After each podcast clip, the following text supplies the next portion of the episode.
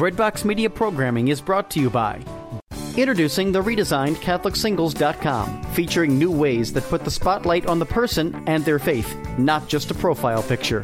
For the past 20 years, faithful Catholics have used CatholicSingles.com, and the reimagined CatholicSingles.com website is ready to help single Catholics take the next step in sharing meaningful relationships with other faithful Catholics. Remember, CatholicSingles.com for faith, fellowship, and love.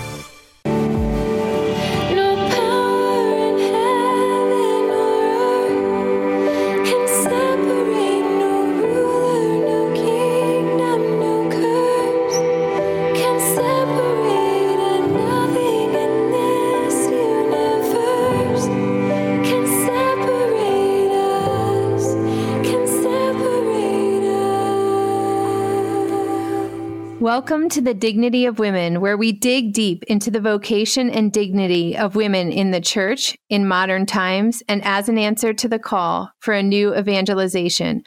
Your host, Kimberly Cook. Joining me today is Haley Stewart. Haley is a Catholic author, podcaster, and speaker. She co authored Feast Real Food, Reflections, and Simple Living for the Christian Year with her husband, Daniel, who is a farmer, beekeeper, and chef. They live in Waco, Texas with their four kids, and she blogs at Carrots for Michaelmas. She also just released her new book, The Grace of Enough Pursuing Less and Living More in a Throwaway Culture. Thanks so much for being with us, Haley. Thanks so much for having me, Kimberly. And I want to definitely get into talking about your book and your awesome adventure on the farm, you know, a, we- a year away from basically the rat race. But I want to first just get to know Haley. And um, as I was looking through some of your recent blog posts, you had one titled Motherhood Didn't Squelch My Creativity, It Made Me a Maker. And that to me really stuck out because, um, as you said, I get emails a lot from young women who are scared to have kids. They have brilliant talents and passions to pursue, and they are terrified that entering motherhood will mean that they will be trapped and all those dreams will die. And I definitely relate to that um, as before marriage, being a young woman who held that mindset very much and terrified of motherhood and, you know, thinking of it as this institution that was definitely going to squash all that you were is, you know, that's in a lot of ways how our society sells motherhood. Um, but I love the way that you show it as a true freedom. And so tell us how has motherhood enhanced rather than diminished your creative spark? Yeah, well, for me, now I think of myself as a writer, but really before I had my first child, it was like that that just wasn't a part of myself. I had unlocked it all. And it was almost as if once I had my son, it's like I had all of this creativity just like flowing out of my fingertips in a way I'd never experienced before. And I think also that I, I had my first baby when I was just 23. So I was really young. Wow. And um, I think that that experience really transformed me in so many ways and helped me figure out who I was in new ways. And so it's almost as if for the first time I had something to say. Not that people who don't have kids have nothing to say or, you know, don't know who they are or anything like that, but just God knew what vocation I was called to and what my path of path to holiness would be and knew that I desperately needed that experience of motherhood in order to unlock all these parts of myself that he had created that I had never discovered before. Yeah, I think that's the thing about vocation is that a lot of times we have these ideas of maybe what we're called to, whether it's, you know, single life, married life, or religious life, or um, how many kids we do or don't want, or things like that. We have all these ideas.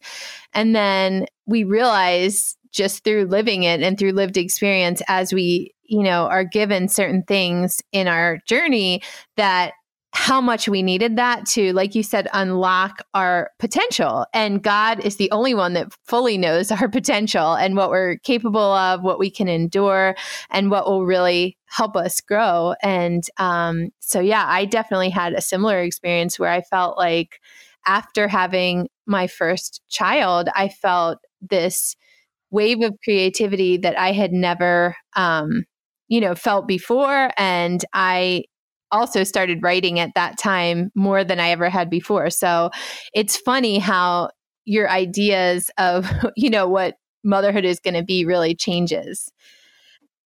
And Absolutely. I, I, I had originally thought that I was going to go to grad school and become a professor. That was kind of my mm-hmm. like vision for the future.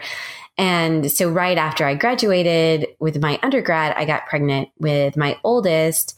And then after when he was about a year old, I started a graduate program and I did one semester and I just realized like this isn't the right time for this. I don't even know this if this is the right fit for me. I know that I love to learn and now I know I love to write, but this just it doesn't feel right i miss him i don't like that i don't have flexibility in my life now um, i don't feel like i'm in a place where i have the energy to devote to him and to this program so i quit the program and then it, it's just funny that now I, I get to write about whatever i want i get to connect with people and bounce ideas around it's like i get to do all of the things that i liked best about the idea of an academic life without all of the negatives in some ways. And so it's just interesting how, yeah, that like God had this whole plan that he knew about. And I was kind of like just swimming around trying to figure out what direction to go in. And then he just, you know, he led me right to where I was supposed to be. So it's just looking back, it's really cool. Exactly. That's the thing is you are right where you're supposed to be. You know, and I think that's the thing about docility to the Holy Spirit and just being openness to God is that looking back, if I had planned the rest of my life, I'd probably be very unhappy right now. now and if I had told my high school self that this is where I'd be right now, you know, with four kids and everything, I'd probably think that I would be really miserable right now. So, um, anyway, it's just good to be open to God and mm-hmm. not take control of our own lives for sure. And then um, in your book, The Grace of Enough, there's a strong sentiment that a lot of people can relate to the sentiment of too much stuff, too many hours, and too much time apart. It's something that many of us can relate to because we are running that rat race that plagues American society. But getting off of that track seems impossible. So, explain how you guys found freedom in pursuing less by leaving everything you had, including your house and your comfort and your security in Florida, and how you decided that this was what you're being called to, to, you know, give all that up and to go um, intern on a farm for a year in Texas. Yeah. Well, um, we realized that we kind of needed a total reboot. And I, I guess this was when we were 28. We kind of realized this and we felt like now is the time to do something crazy. Like before we turn 30, you know, before we get too far down this track that we're on. Um, and not that our life was in any way terrible. You know, we owned a sweet little starter home in Tallahassee, Florida. My husband had a steady job. It wasn't, something that he was real passionate about, but it was paying our mortgage.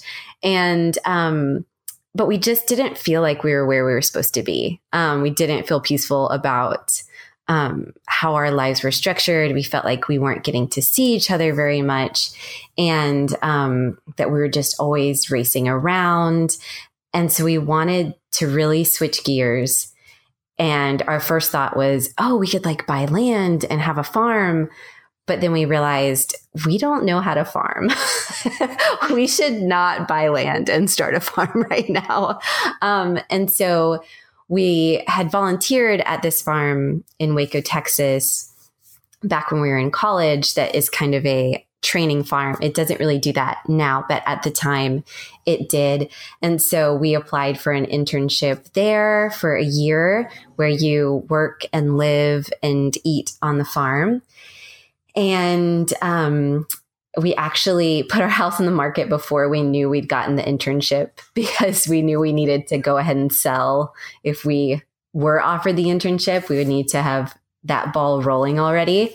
So we put our house on the market and we got rid of more than half of our stuff in this whole process because we were moving to a 650 square foot apartment and we were currently living at like i guess it was like 1100 1100 um, square feet. So we knew we needed to get rid of about half of our stuff and it ended up getting rid of a little bit more than that. So then we packed up our three kids and headed west to texas.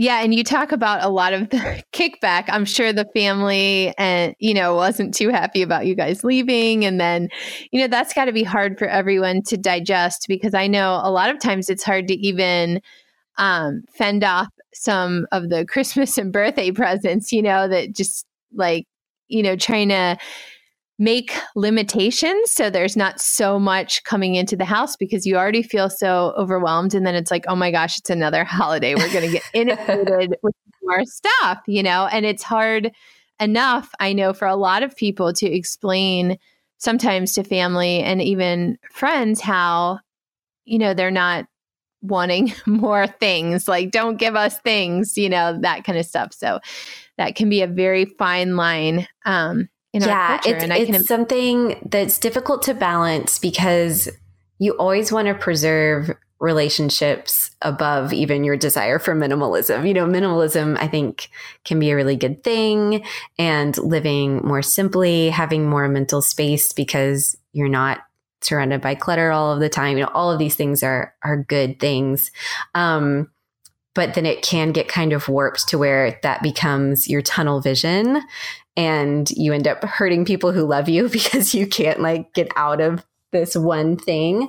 Um, so I, I get emails sometimes where people are like, what do I do if I have, you know, family member who really wants to give us stuff? And I'm always like, just, just, you know, preserve the relationship above anything else. You know, so maybe the way that you can be sacrificial and loving is actually to accept the stuff in this case. It's tricky. It's so tricky.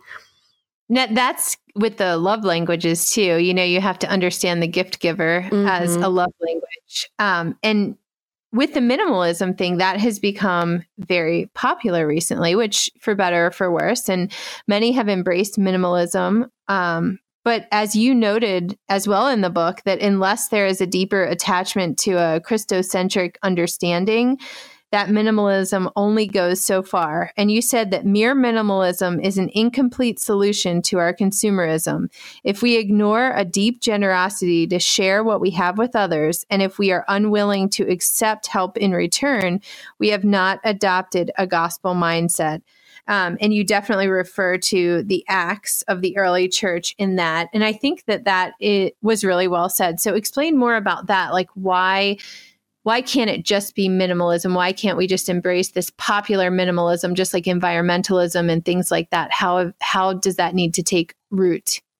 Yeah, well, like you said, it has to always be Christ centered and centered around the gospel. And so, with secular minimalism, while it notes things that are true, like all of our stuff isn't making us happy, maybe getting having less stuff um, improves how we feel. You know, those things are true, but someone living in a tiny house with just a few things could be just as obsessed with their possessions as someone in a McMansion.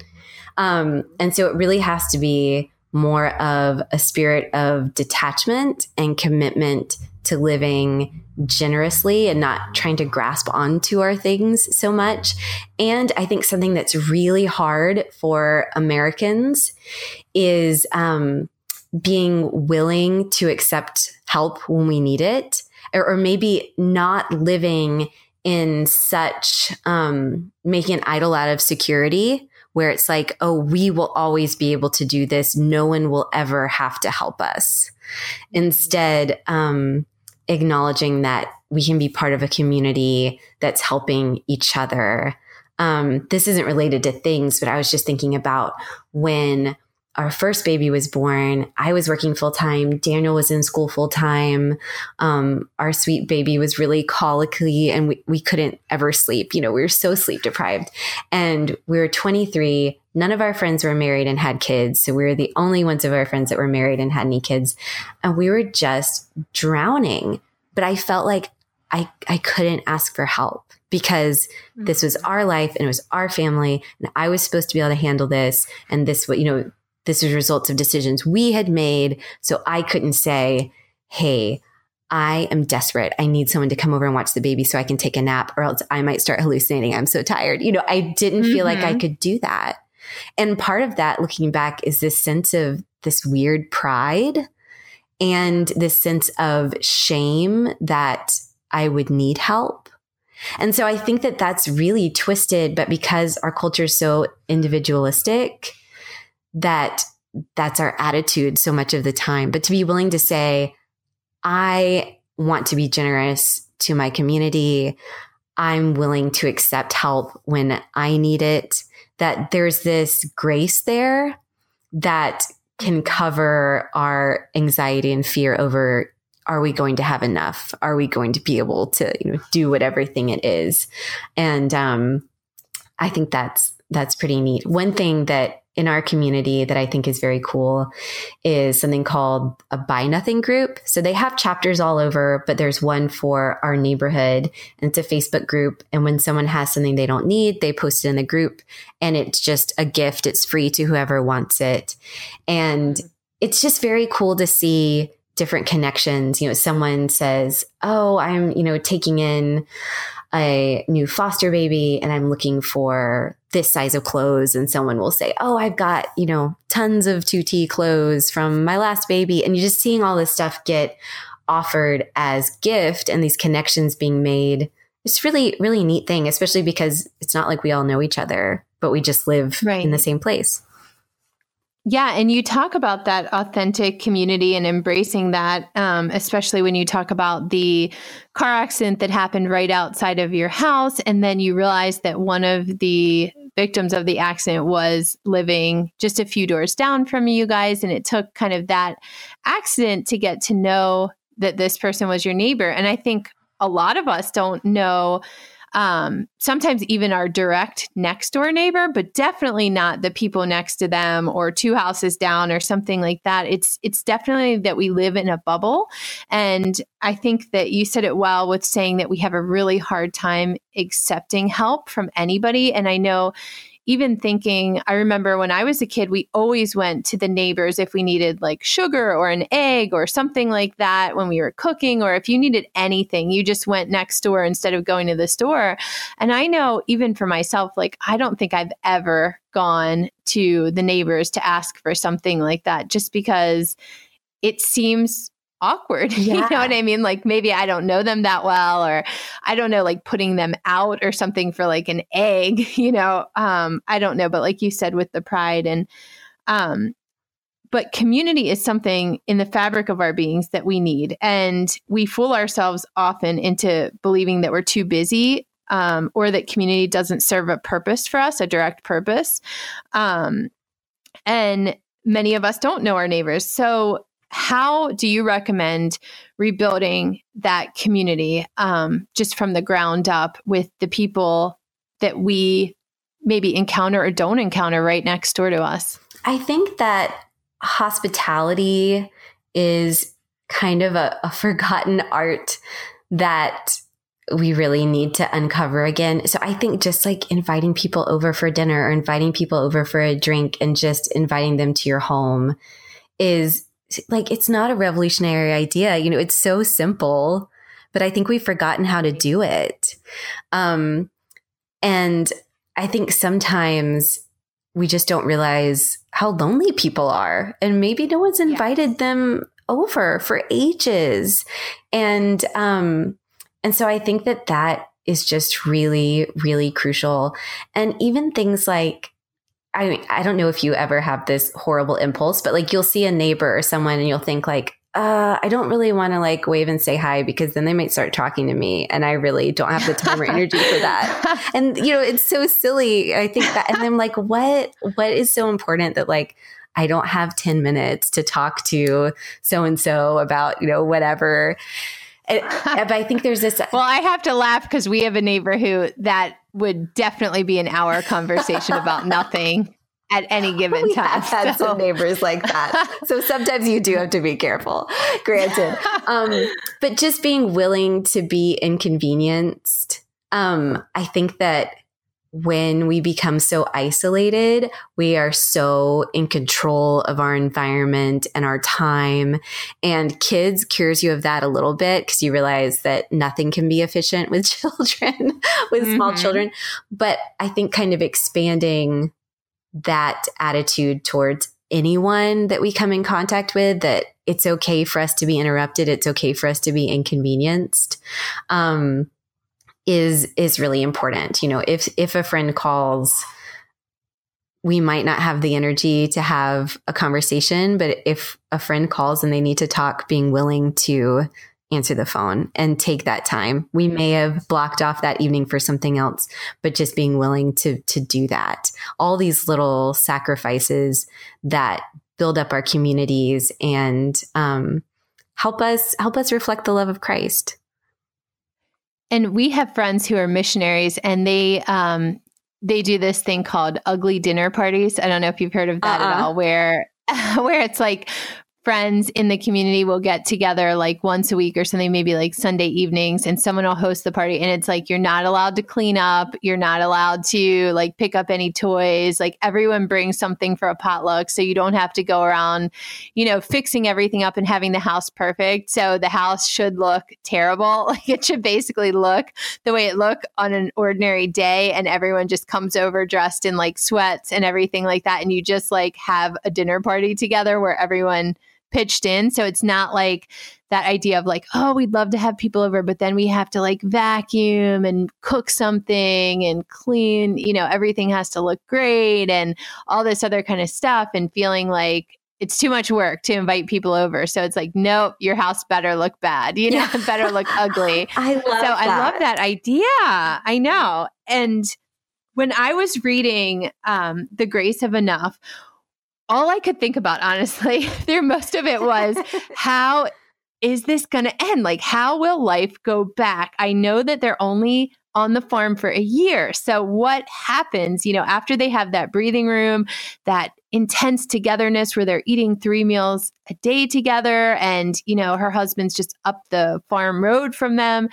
What is life going to be back like when they, you know, the year is up and they return, how is it going to be different than it was before? How do you not get sucked into the same rat race that you were in before? Yeah.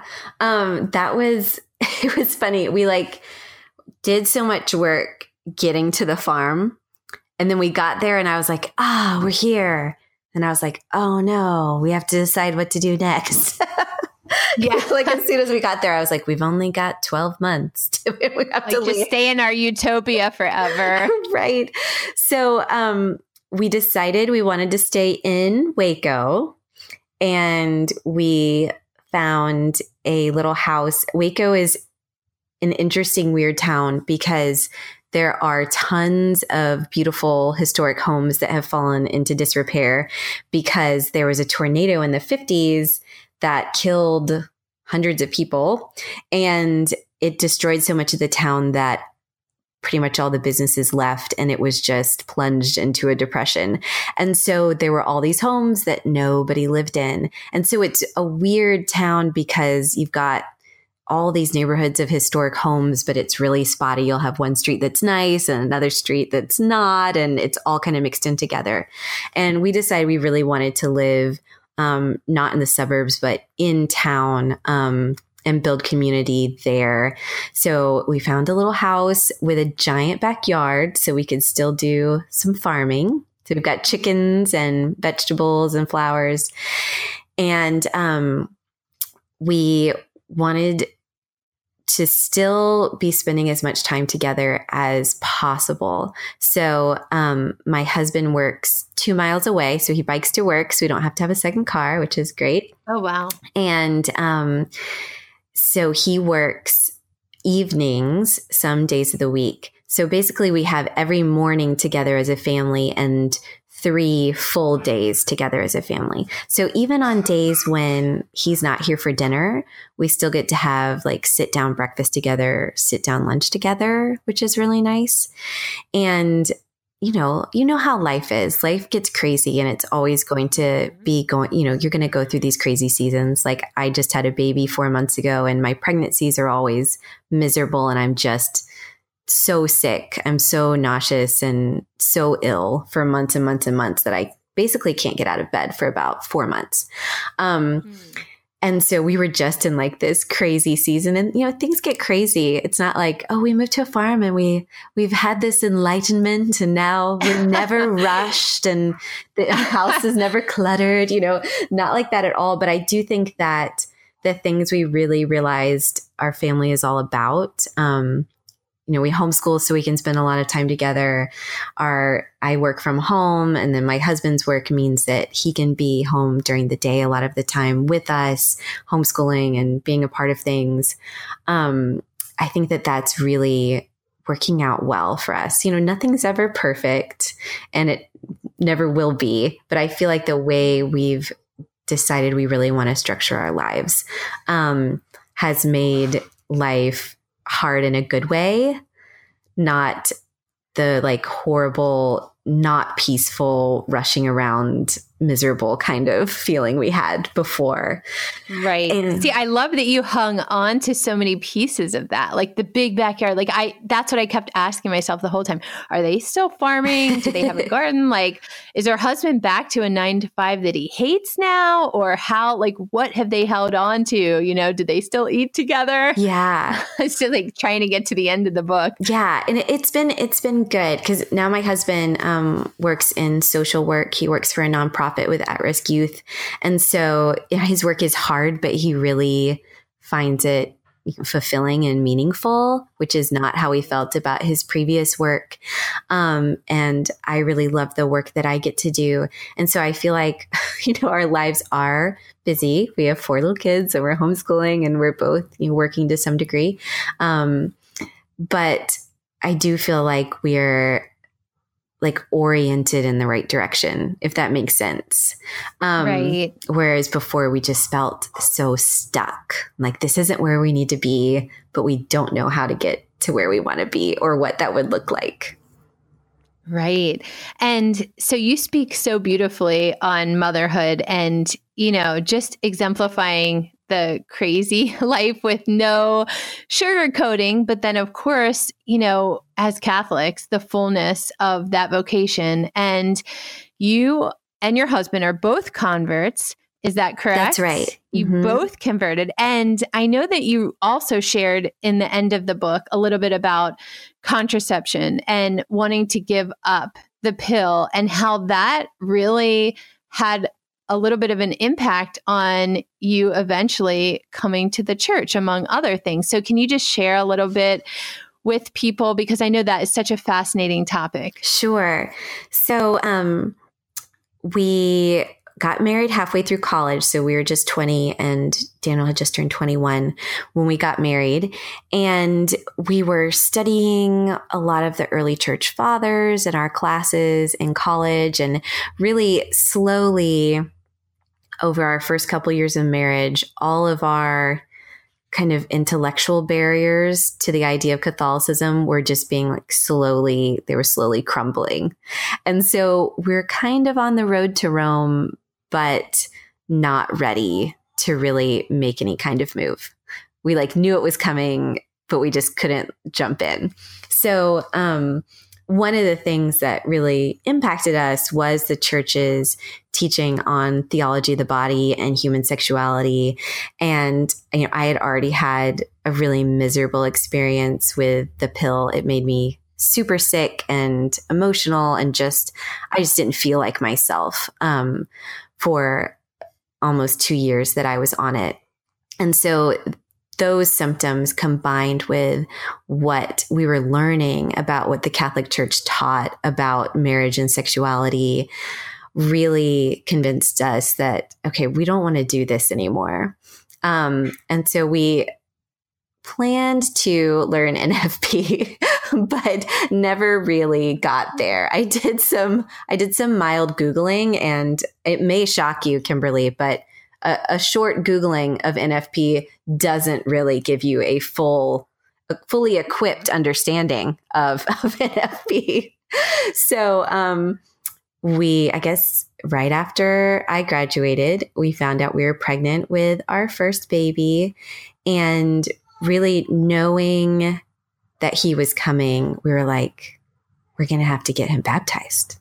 We believe in, you know, the efficacy of the sac- sacrament of baptism because we grew up in traditions that waited until um, a child is the age of reason to baptize. And so we were like, mm-hmm. we can't wait that long. We're going to have to get this baby baptized. and so it kind of pushed us into RCIA and really taking, taking the plunge into becoming Catholic. And so it was, it was just kind of neat how the teachings of the church affected our lives in ways that kind of gave us the grace to make that plunge. That's awesome. And um, so, I guess the last question that I'll just ask is because I know you also discuss social media separating families and um, how we can make social media work for us and the internet work for us rather than allowing it to kind of take over. So, what does a typical night like when Daniel's home and and you guys are just sitting around, maybe the kids have gone to bed. What does a typical night look like for you guys? Do you try to devote like a certain amount of time to just talking about your day or just praying together or just, you know, how do you not just make it about sitting around and watching TV or being so exhausted that you're just sleeping on the couch sitting up next to each other? Oh, that's such a good question, Kimberly. um, it's it's, it's like and the end of the podcast. Sorry, we're out of time. um, well, the thing is, it's interesting because now Daniel gets to be around us all way more than he did in the past. But he and I don't have as much time, just the two of us. And so nights when he's not working, once the kids go to bed, I always feel like, here's all of the thoughts I've been thinking for the past two days oh, that. I know. Brrr. So we do end up talking a lot about, you know, here's what I've been reading and here's what I've been thinking. And oh, did you hear about this? Um, but we do enjoy, you know, grabbing some ice cream and watching The Office or, or something like that to relax is definitely, I think, a, a good thing. Um, but yeah, I feel like a lot of the times when we actually have an evening together, we just spend it talking. All right. Well, our guest tonight has been Haley Stewart. You can find her at Carrots for Michaelmas, and also her new book, The Grace of Enough, is available from Ave Maria Press. Thank you so much for joining us tonight, Haley. Thanks so much for having me, Kimberly.